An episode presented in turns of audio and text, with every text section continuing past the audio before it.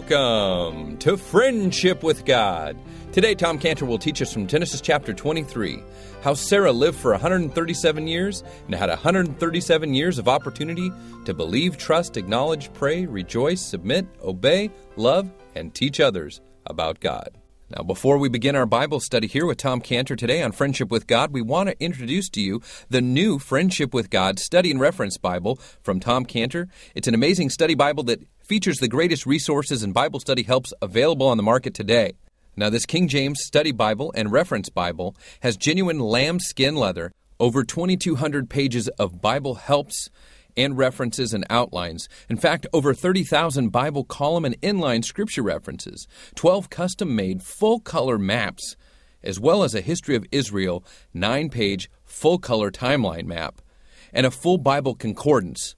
Popular Bible scripture references to study and memorize, prophecy and fulfillment study section, names of the Messiah study section, the life of Joseph study, frequently asked questions about the Jewish Messiah study section, Hebrew root notations and definitions, as well as how to receive the Jewish Messiah, also a tour of the Bible scripture journey, daily bread reading notations, over 600 pages of Bible study helps with the Friendship with God King James Study Bible. You will enjoy this Bible from Tom Cantor and we'll pre-sell it today for a donation of $100 or more to the Friendship with God radio program and Israel Restoration Ministries.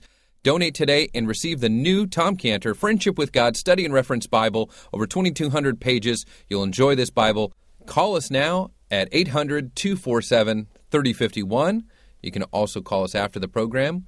Again, 800 247 3051. 800 247 3051. Sign up to receive this Bible at the beginning of January. 800 247 3051. Now, here's Tom Cantor with today's teaching from the book of Genesis. And we saw in our last uh, study there that what Abraham meant when he said in, verses, in verse 4, I am a stranger and a sojourner with you. You know, each patriarch in the Bible had that same life statement. It says, Give me a statement about your life, and they would say, I'm a stranger and a pilgrim. You know, that's why John Bunyan's book has such the wonderful title, Pilgrim's Progress describing the life of Christians. It's Pilgrim's Progress. Jacob, Jacob in particular, had this testimony about, about himself. And it's interesting with Jacob because of all people that he should give this testimony about his life to, it's Pharaoh, king of Egypt. You know, we don't have to read about very many interactions between Jacob and Pharaoh. And, you know, they weren't in, this, they weren't in, in the same economic uh, strata. But anyway, when Pharaoh met Jacob for the first time, I don't know what, what Jacob must have looked like, but it really impressed Pharaoh. He just saw this man. He says, Boy, does he look so aged? He looks so old. He looks so beaten down. So Pharaoh's like wanted to say, What happened to you in life? You know, what is it with you? And so you might want to turn to that in Genesis 47 because it's interesting what actually occurs here when Joseph, the prime minister, brings in Jacob, his father, and he says he sets him before Pharaoh, it says there. And then it says, and Jacob blessed Pharaoh. And Jacob blessed Pharaoh. So you turn to that. Genesis 47, 47 7 through 10. And I want you to notice that in particular as we look at this, how the end of verse 7 says, and Jacob blessed Pharaoh. And then you know, and then look at the at verse 10, at the end of their discourse, it says again, and Jacob blessed Pharaoh. So what did what was Jacob doing there? He was blessing Pharaoh in case you missed it. It says they started at the beginning, then at the end he's blessing Pharaoh. So, okay, so what happened? All right. So he looks at him and he says, Boy, does this guy look like he's been through the wringer. What happened here? So Pharaoh says to him, How old art thou? He says, You know, he's if, you, know, you know, you can just hear this in Pharaoh's voice saying, You know, you look like you're 300 years old. So just exactly how old are you? And then Jacob, he doesn't just tell him, he says, Well, you know, I'm 130 years old or whatever. He doesn't do that. Jacob knows what Pharaoh is asking. You know, he understands. He says, I know what you're doing. I know you're looking at me. And you say, What happened to you? You look so worn out. You look so destroyed. And by the way, when we get to heaven, we better look like we've been through a battle. okay? You know, beat up helmet, bloodied armor. Otherwise, they're going to say, How come you don't look like you've been through a battle? You know, anyway. Okay, we're now there with Jacob, and he's been asked by Pharaoh, you know, verse 8, Genesis 47 8. How old art thou? And now Jacob, he's going to answer Pharaoh. And what he says is interesting because it's more than just an answer of how old he is. He starts by characterizing his life. And he says to Pharaoh, he says, The days of the years. Jacob is looking out over his life now. He's talking to Pharaoh, and what does he see? He sees days. He sees individual days. He sees the day that he stole his brother's birthright, and he says, That was a tense day. he looks back, he sees the day that he deceived his father to get the blessing, and he says, That was another tense day. And he sees the day that God met him at Bethel with the ladder, and he said, That was a good day. And he sees the day when he saw Rachel for the first time, and he kissed her and he cried, and he says, That was an exciting day. And then he says, he sees the day when he woke up in the bed and found it was Leah with him and not Rachel. And he says, That was an angry day. and he sees the day when he finally married Rachel, and we can be sure that he lifted the veil up uh, the night before, make sure it was Rachel. And he says that, that was a finally day. And he sees the day when he met God in Genesis 32, and he wrestled with God, and he got his name changed from Jacob to Israel, and he said, That was the best day of my life. And then he sees the day when he saw Joseph's coat all with blood all over it, and he said, That was a sad day. And he sees the day when Joseph was alive, and he said, That was a happy day. So he's answering, giving this answer to Pharaoh's question about how old he is, and he says, I see days which have made up the spectrum of my life. I see this day and that day. He says, The days. That's what our days are. That's what our life is. Our life is made up of days. It's very important we look at our life as each day is a challenge with new opportunities. For the Christian who walks with God, each day is never the same old, same old. It's never that way. Because each day is an exciting opportunity to meet God and to meet the challenge of the day with God. It's an opportunity to start with God. It's a meeting with God with the prayer of dedication. Oh God, I give myself to you, Romans 12, 1. Asking God to help us give me the strength, the grace that I need, so that I can honor you today, so I won't fail you today, so I'll trust you with all my heart, so I won't lean to my own understanding, as it says in Lamentations 3, 22 through 23. It is of the Lord's mercies that we are not consumed, because his compassions fail not. They're new every morning. Great is thy faithfulness. Or in Isaiah 33 2, O Lord, be gracious unto us. We have waited for thee. Be thou their arm every morning. Our salvation also in the time of trouble. And in Psalm 143 8, David says, Cause me to hear thy loving kindness in the morning. For in thee do I trust. Cause me to know the way wherein I should walk, for I lift up my soul to thee. And then at the evening, that's why there was both a morning sacrifice and an evening sacrifice. So the first one's a morning sacrifice. Then in the evening, that's the time to be like the one out of the ten that turned back to give God thanks.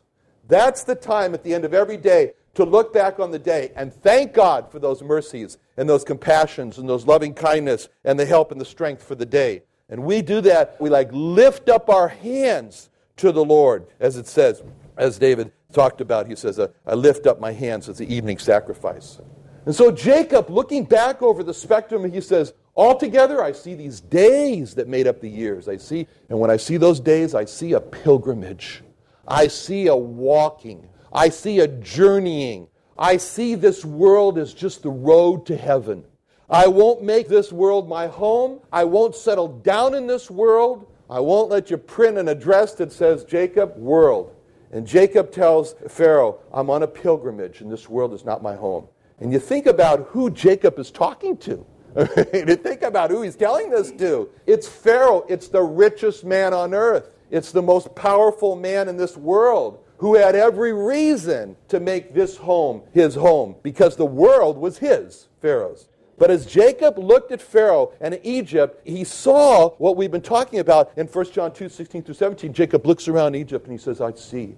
I see lust of the flesh. He looks around Egypt and he says, I see lust of the eyes. He looks around Egypt and he says, I see the pride of life. And I see it's not of God, but it's of the world. And I see this world is passing away and the lust thereof. But I see the person who does the will of God, and that could be Pharaoh, that he will abide forever. Which is very challenging for us. He fixes his eyes on Pharaoh. And he saw, he looks at Pharaoh and he says, I've seen what's in the world. I've seen the lust of the eyes and the lust of the flesh and the pride of life. Now I see Pharaoh. And I see Pharaoh as a soul trapped in this world that's going to pass away. And so Jacob looks at Pharaoh and he doesn't see the richest, most powerful man in the world. He sees a poor, poor soul, weak, trapped by the world, ready to pass away into oblivion with the world. And when he does that, is he looks on Pharaoh, as Jacob looks on Pharaoh, he does what the Lord Jesus Christ did when he looked at the young man, the young rich man in Mark 10 21. where it says, Then Jesus, beholding him, loved him and said unto him, One thing thou lackest, go thy way, sell whatsoever thou hast, and give to the poor, and thou shalt have treasure in heaven. And come, take up thy cross and follow me. Take up the cross and follow me. See, that verse, that verse in Mark 10 21 is the key to effective evangelism. The goal of effective evangelism is not to persuade a person with the offer that, well, why wouldn't you want a free ticket to heaven? Why don't you want a million dollars too? And all you have to do is pray this one, two, three, repeat after me prayer. The goal of effective evangelism is to get a lost person to become a child of God, abandon this world, and come with us and start making his own way on his pilgrimage to heaven. Make that his life. And the way, the way to effectively evangelize a lost person involves these three steps in Mark 10 21. Or stated to us Mark 10 21. And those three steps are number one, Mark 10 21, and Jesus beholding him. And you just stop there. That's the first step, beholding him. The first step to effective evangelism is to bring the gospel to a lost person, is just to behold him, which means take time to be impressed with his lost state. Look perceptively at him and let God impress us with his lost state. Listen carefully to what he is saying and let God impress us with his lost state. Think about him to let God impress us with his lost state. That's all meant by beholding him, the lost person. And here we need the Lord Jesus Christ to help us, to help us to see as He sees with our eyes, as He sees, and hear with our ears as He hears, and perceive with our minds as He perceives the lost state. Then the next step, too, in Mark 10 21, it says, Jesus beholding Him loved Him. Jesus beholding Him loved Him. See, that's step two. Loved Him. The second step to effectively bringing the gospel to a lost person is to love Him love of compassion, love of empathy, love of feeling his lost state, where we ask God, break our hearts for his lost condition. And here again, we need the Lord Jesus Christ. Give us a heart for that lost person. See, the first step of beholding him is gathering information about his lost state. The second step is our response to that information, which is love and compassion for his lost state.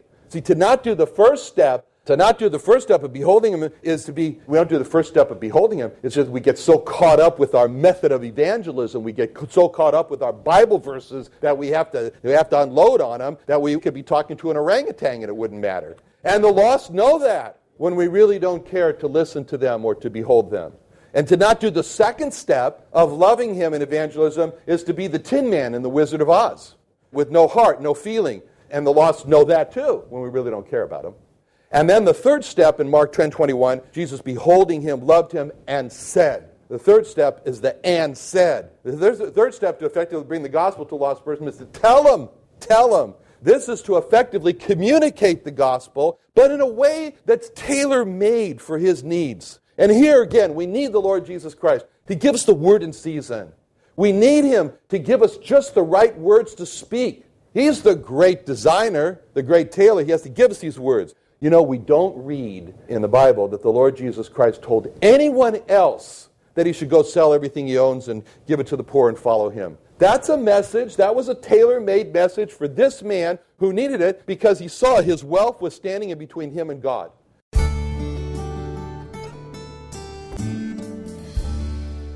We'll return with our Bible study with Tom Cantor here in just a moment on the Friendship with God radio program. We want to remind you that Tom Cantor has a bookstore with all of his materials that's available online at our website, friendshipwithgod.org. Friendshipwithgod.org. Get all of Tom Cantor's materials. And there are many creation resources there, as Tom Cantor is the owner operator of the Creation and Earth History Museum in Santee, California. And also, he's got his daily devotional verse you can sign up for right at friendshipwithgod.org. Sign up for that. Get a daily devotional verse from Tom Cantor, just one verse from the Bible, and a small commentary, one or two sentence commentary on that verse. You can also donate online at friendshipwithgod.org, or you can call us to support this Bible teaching radio program as well with a one time or monthly contribution. Call us at 800 247 3051. 800 247 3051. Now, here again is our Bible teacher, Tom Cantor.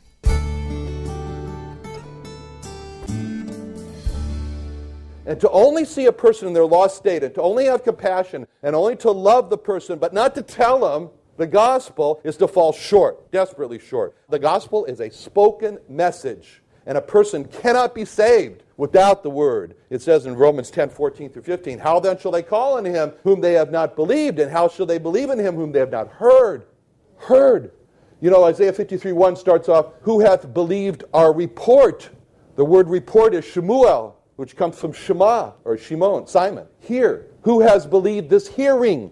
It was told. Who believes what they heard? And how shall they hear without a preacher? And how shall they preach except they be sent? As it is written, How beautiful are the feet of them that preach, declare the gospel of peace, and bring glad tidings of good news.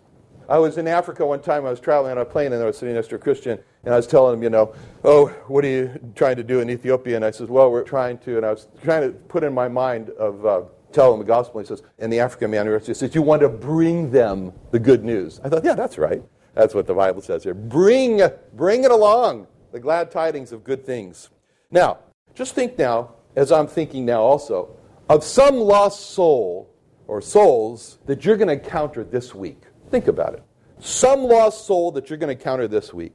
And ask God, as I've been asking God myself, to help you with these three steps to effectively evangelize that lost soul this week. That God would help you to behold that lost person and see as God sees them and hear as God hears and see the lostness as we've never seen it before of their soul. And love that person with a compassion, the compassion of God for his lost state. And then speak a tailor made gospel message from God for that lost person.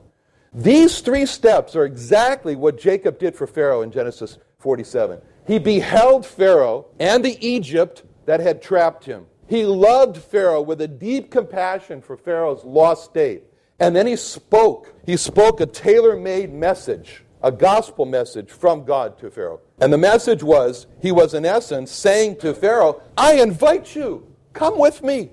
I'm on a pilgrimage. Come with me, Pharaoh. I know this sounds preposterous to you. Pharaoh, I see how rich you are in the world. Pharaoh, I see how powerful you are in the world. But this world's passing away, Pharaoh. And I'm inviting you to jump ship.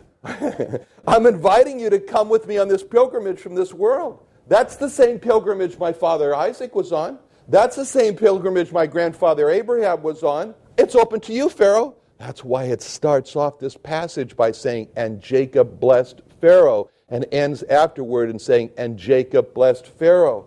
Jacob blessed Pharaoh. That's amazing because it says in Hebrews 7 7, without all contradiction. In other words, nobody doubts this. The less is blessed by the better. And so when it says that Jacob blessed Pharaoh, that means Pharaoh was less better than Jacob. Jacob, in his poor, life battered state, standing before the richest, most powerful, Pharaoh was better off than Pharaoh. And that's why Jacob could bless Pharaoh, which is why Paul, in his prison chains, speaking to King Agrippa in Acts 28 through 29, says, Then Agrippa said unto Paul, Almost thou persuadest me to be a Christian. And Paul said, I would to God that not only thou, but also all that hear me this day were both almost and altogether such as I am, except the bonds. You can keep your chains. One way to help us to not make this world our home is to just consider and think about the phrases as they appear in the Bible of in the world and of the world. 1 John 2, as we said, we already said that. 1 John 2, 6 and 7. All that's in the world, and he went through the list. He said, This is of the world, the less of the flesh, less of the flesh, part of life. And this tells us that. John 1.10, he was in the world. The Lord Jesus Christ was in the world. Even though the world was made by him, the world knew him not. We're told that he was temporarily in the world. And that concept, in the world, being temporarily here, he said this temporariness he talked about in John 9 5. As long as I am in the world, I am the light of the world. Temporary, limited time. John 13 1. Before the feast of Passover, Jesus knew his hour was come that he should depart out of this world unto the Father. He loved his own, which were in the world. In John 16, 33, these things have I have spoken unto you, that in me you might have peace. In the world you shall have tribulation. But be of good cheer. I have overcome the world, which makes it so if he overcome the world, then he was at war with the world. Which is why James says, Know ye not that the friendship with the world is enmity with God? Whosoever therefore will be a friend of the world is the enemy of God. You've got to choose your sides. There's a battle going on. There's a fight between the Lord Jesus Christ and the world. And we got to choose which side we're going to go on. And he said, I won. And furthermore, when we go on his side in 1 John 4 4, you are of God, little children, and have overcome them, because greater is he that is in you than he that's in the world. And then John 17, 11 through 13, where he goes to all this in the world, the world. And now I am no more, he's praying to his Father, I am no more in the world, but these are in the world. And I come to thee, Holy Father, keep through thine own name those whom thou hast given me, that they may be one as we are one. While I was with them in the world, I kept them in thy name. And then he says, And now I come to thee, and these things I speak in the world, that they might have my joy fulfilled in themselves. So, this view of looking at life as a pilgrimage, it made Sarah's life different. It made Jacob's life different. It made Abraham, Isaac's, their lives were different. You might want to turn to Hebrews 11, verse 8. Quickly, just going to finish with this Hebrews 11, 8 through 16. By faith, Abraham, when he was called to go unto a place which he should afterward receive an inheritance, obeyed. He went out, not knowing whither he went. So, verse 8 What did Abraham's faith drive him to do? When he heard God's call, he did what? He left home. He didn't know where he was going. Verse 8, it says, by faith, of by faith. What did Abraham believe that caused him to leave home, not know where he's going? He believed that God had something better for him than his life in Ur. He believed that God was good and it was better to follow God than to stay in Ur. Verse 9, it goes on and it says there, by faith, Abraham, he lived in tents. He lived in tabernacles. Had, his faith drove him to do that. Why? because he believed that there was a better place to live. You know what our trouble is? We settle for less. And Abraham said, I'm not settling for less. Abraham says, You know, I'm going to a place that's better. And so he lives, because he looked for a city whose builder and maker is God. He looked for that. And then Sarah in verse 11, what did it drive her to do? Her faith. It drove her to, to expect, to receive God's strength to conceive and give birth. And in verse 11, when it says, through faith, Sarah also, what did she believe? She believed in the faithfulness of God's promises. He said, I'm going to conceive. I'm going to sit here and expect the strength to conceive, which she did and give birth. And verse 13 says, These all died in faith. What did their faith cause them to do? What did their faith drive them to do? Verse 13, to confess.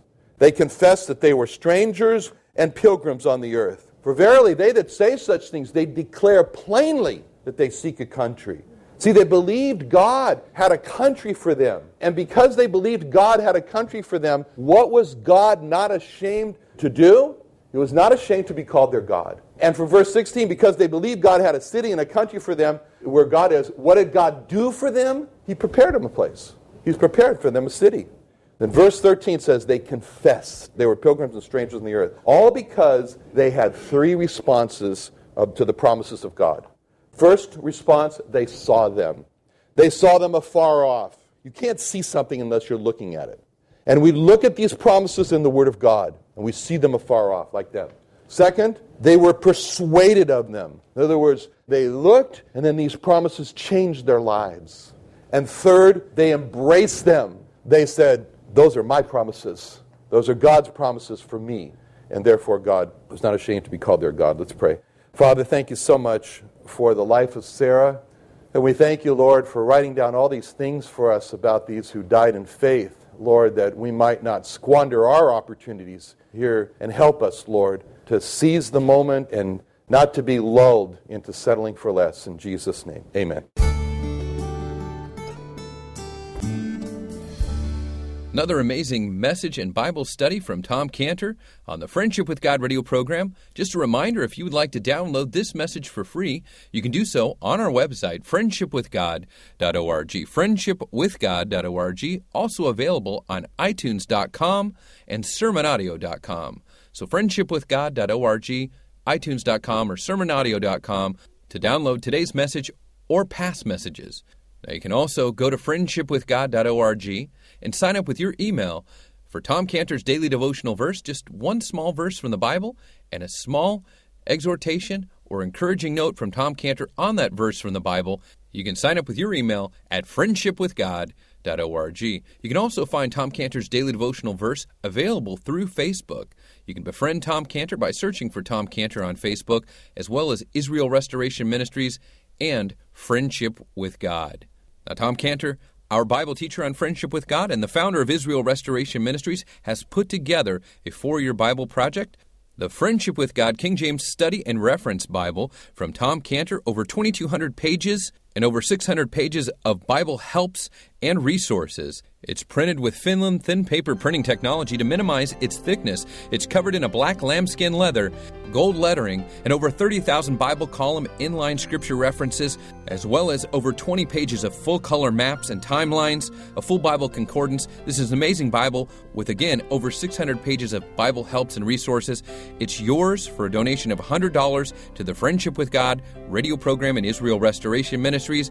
Sign up for yours today. It's available as of January. Call us now at 800 247 3051. 800 247 3051. Again, 800 247 3051 or go online to friendshipwithgod.org for more information.